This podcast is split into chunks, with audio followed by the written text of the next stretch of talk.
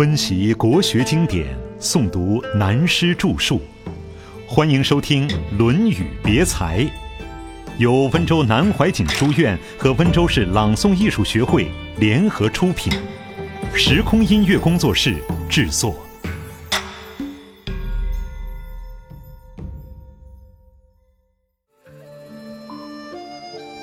雍也第六，上一篇。公冶长是对前四篇整个学问系统做一对话式讨论的前半集，本篇雍也是和第五篇的性质相衔接起来的，也就是讨论印证的后半集。闲置帝王才，这里就讲到一个人。子曰：“雍也，可使南面。”仲公问子桑伯子，子曰：“可也。”简，仲公曰：“居静而行简，以临其民，不亦可乎？居简而行简，吾乃大简乎？”子曰：“庸之言然。”这篇书同上篇以公冶长的名字来做篇名一样的，也是以学生庸的名字来做篇名。公冶长代表修德之体。雍也代表敬业之用，雍是孔子学生中有名的一个，姓冉，名雍，字仲公，比孔子年轻二十九岁。在孔门得意的高地当中，他认为道德学问都行的是颜回，慷慨好义、军事第一的是子路，政治、外交、经济等第一的是子贡。另一个他最得意的学生。就是冉雍，他认为雍也可使南面。所谓南面，就是说他有南面而王、君临天下的大才。孔子周游列国的时候，每个国家都怕孔子，因为他的排场太大了，一来就带了那么多弟子，而且他的弟子中各国的人都有，他的理想国中的各项人才也都有。冉雍可以做君王，宰相可由子贡出任，三军统帅子路可以站出来。这情形，诸侯列国有谁敢收容孔子？他在那里一待，谁都紧张。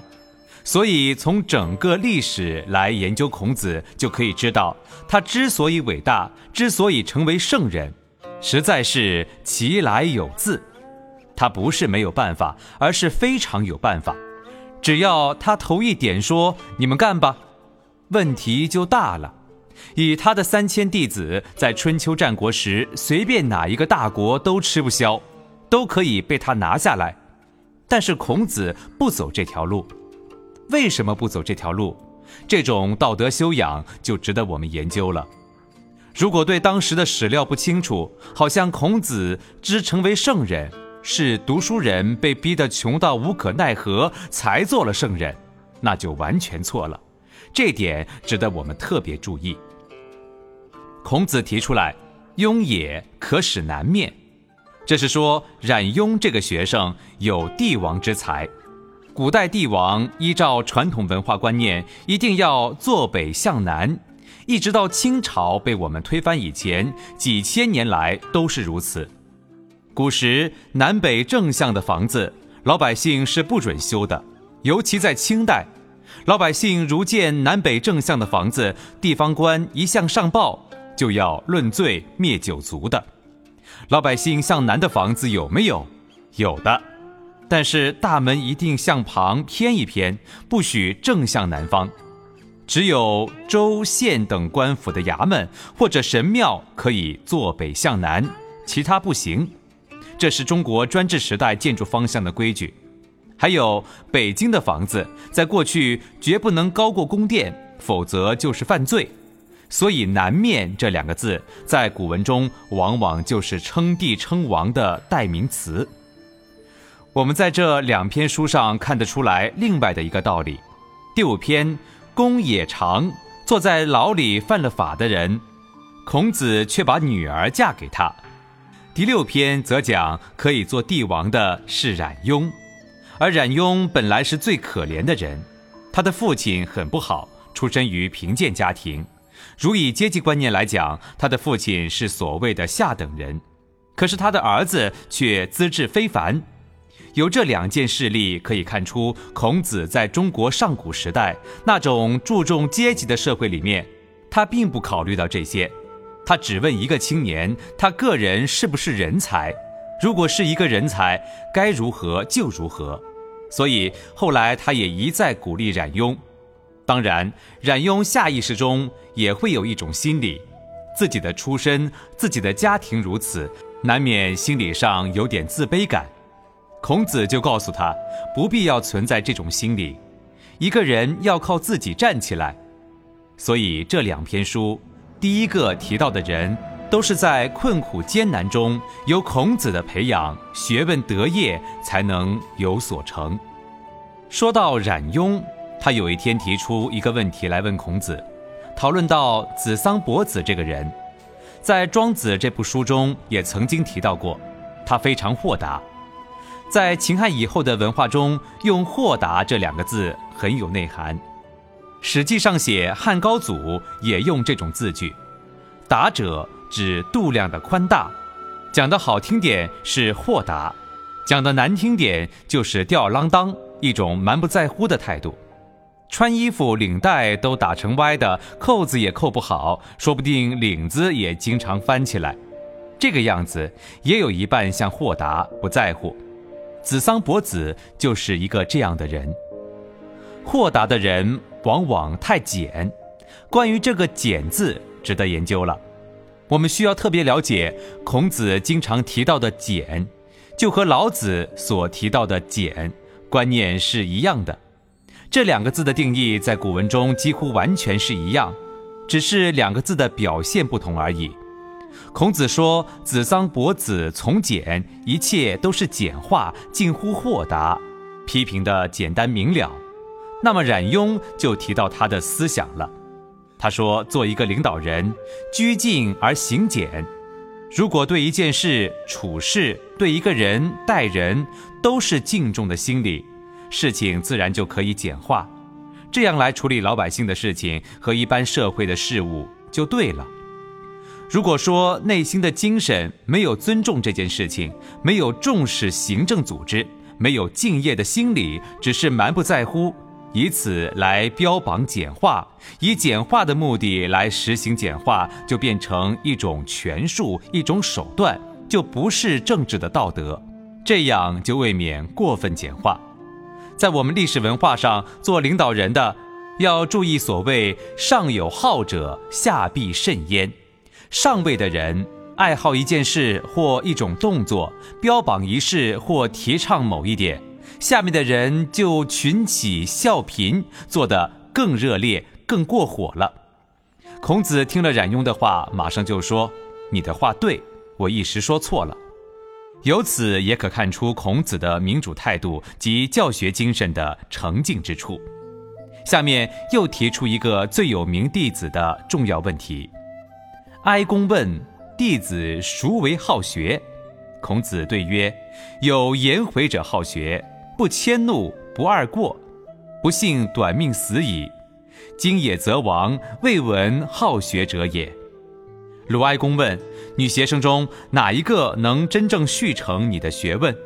最好学的是谁？孔子说：只有颜回。他认为继承学问道统的是颜回。不一定有帝王之才，却有师道的风范；而冉雍则有君道之才。颜回足为人师的学问德业在哪里呢？不迁怒，不贰过，但是不幸短命死矣，可惜已经死了。今也则亡，现在就没有了。未闻好学者也，再也找不到第二个好学的人了。从这段话又证明了我们的一个观念。学问并不专指文学知识。现在要讨论的是“不迁怒，不贰过”这六个字，我们一辈子都做不到。孔子也认为，除了颜回以外，三千弟子中没有第二个人了。凡是人都容易犯这六个字的毛病。迁怒就是脾气会乱发，我们都有迁怒的经验。举例来说，我们最容易迁怒的是自己家人。在外面受了气回家，太太好心前来劝问，今天回得那么晚，于是对太太：“你少讨厌吧。”这就是迁怒了。其实并不是骂太太，是在外面受了气，无处可发，向太太迁怒了。所以，我们有时候对长官、对朋友也要原谅。很多人挨了长官的骂，仔细研究一下。这位长官上午有件事弄不好，正在烦恼的时候，你再去找他，自然挨他的骂，这是被迁怒了。处理事情也是这样，我们看到历史上有些人做了历史的大罪人，就由于迁怒，有的因为对某一个人不满意，乃至把整个国家拿来赌气赌掉了。不迁怒真是太难的事。当皇帝的能受气。我们讲两个故事。第一次世界大战以前，德国的名宰相俾斯麦与国王威廉一世是对有名的搭档。德国当时会强盛，不但是俾斯麦这个首相型，同时也因为有这个宽容大度的好皇帝。威廉一世回到后宫中，经常气得乱砸东西、摔茶杯，有时连一些珍贵的器皿都砸坏。皇后问他。你又受了俾斯麦那个老头子的气，威廉一世说：“对呀。”皇后说：“你为什么老是要受他的气呢？”威廉一世说：“你不懂，他是首相，一人之下，万人之上，下面那许多人的气他都要受，他受了气哪里出？只好往我身上出啊！我当皇帝的又往哪里出呢？只好摔茶杯了。所以他能够成功。”所以德国在那时候能够那么强盛。另外一个故事，朱元璋的马皇后也是了不起的人物。朱元璋当了皇帝以后，有一天在后宫与皇后谈笑，两个人谈得高兴，朱元璋突然拍了一下大腿，高兴地跳起来说：“想不到我朱元璋也会当皇帝！”手舞足蹈，又露出了他寒微时那种样子，这是非常失态的。当时还有两个太监站在旁边，他没有留意到。一会儿朱元璋出去了，马皇后立即对那两个太监说：“皇帝马上要回来，你们一个装哑巴，一个装聋子，否则你们两人都会没有命了。记住，听话。”果然，朱元璋在外面一想，不对劲，刚才的失态，将来给两个太监传了出去，那还了得？于是回到后宫，一问之下，两个太监，一个是哑巴不会说话，一个是聋子没有听见，这才了事。否则这两个头岂不掉下来了？所以马皇后也是历史上一个有名的好皇后。这就讲到人生的修养与迁怒，一点事情不高兴，脾气发到别人身上，不能反省自送，尤其是领导别人的，要特别注意。第二点最难的，不二过。所谓二过，第一次犯了过错，第二次又犯，等于我们抽烟一样，这次抽了，下决心，下次再不要抽。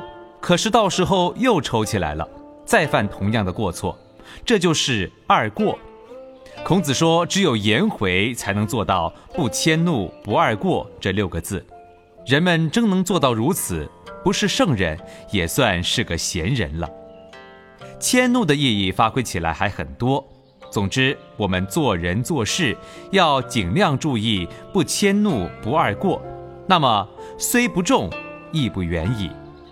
事实上，我们所讲的不迁怒、不贰过，只是其中的一小点。如果认真的研究起来，这两句话是概括了全部历史哲学，也概括了人类的行为哲学。人若真能修养到不迁怒、不贰过，那是太不容易了，所以孔子再三赞叹颜回是有他的道理。譬如我们说怨天尤人，就是迁怒的一例。一个人到了困难的时候怨天，这是普通的事。说到怨天，常听人说，一个人穷极则呼天，痛极则呼父母，这是自然的现象。又如司马迁《史记》中对《离骚》的评论。夫天者，人之始也；父母者，人之本也。人穷则反本，故劳苦倦极，未尝不呼天也。疾痛惨淡，未尝不乎父母也。这里所指的穷，并不只是没有钱了才叫做穷，一件事到了走投无路的地步，就叫做穷。此时往往情不自禁地会感叹：“唉，天呀！”身上受了什么难以忍受的痛苦，往往就脱口而出：“我的妈呀！”这是一种自然的反应。人到无可奈何的时候，心理上就逃避现实，认为这是上天给我的不幸。尤人就是埋怨别人，诿过于人，反正是我没有错。古时平民文学中有一首诗：“做天难做四月天，蚕要温和麦要寒。行人忘晴农忘雨，采桑娘子望阴天。”像这样，天做哪一种天才是好天呢？做天都难做，何况做人？所以，一个人为朋友效力，受人埋怨是难免的，尤其当领导的人受人恶意，更是必然。所以老子说：“人法地，地法天，天法道，道法自然。”这句话也就是包含了要我们效法天地广大包容的气度。至于不二过这层修养，比起不迁怒的操守，那是更深一层的功夫了。下面文章气势再转，更见《论语》编排之曲折而隐含条理之妙。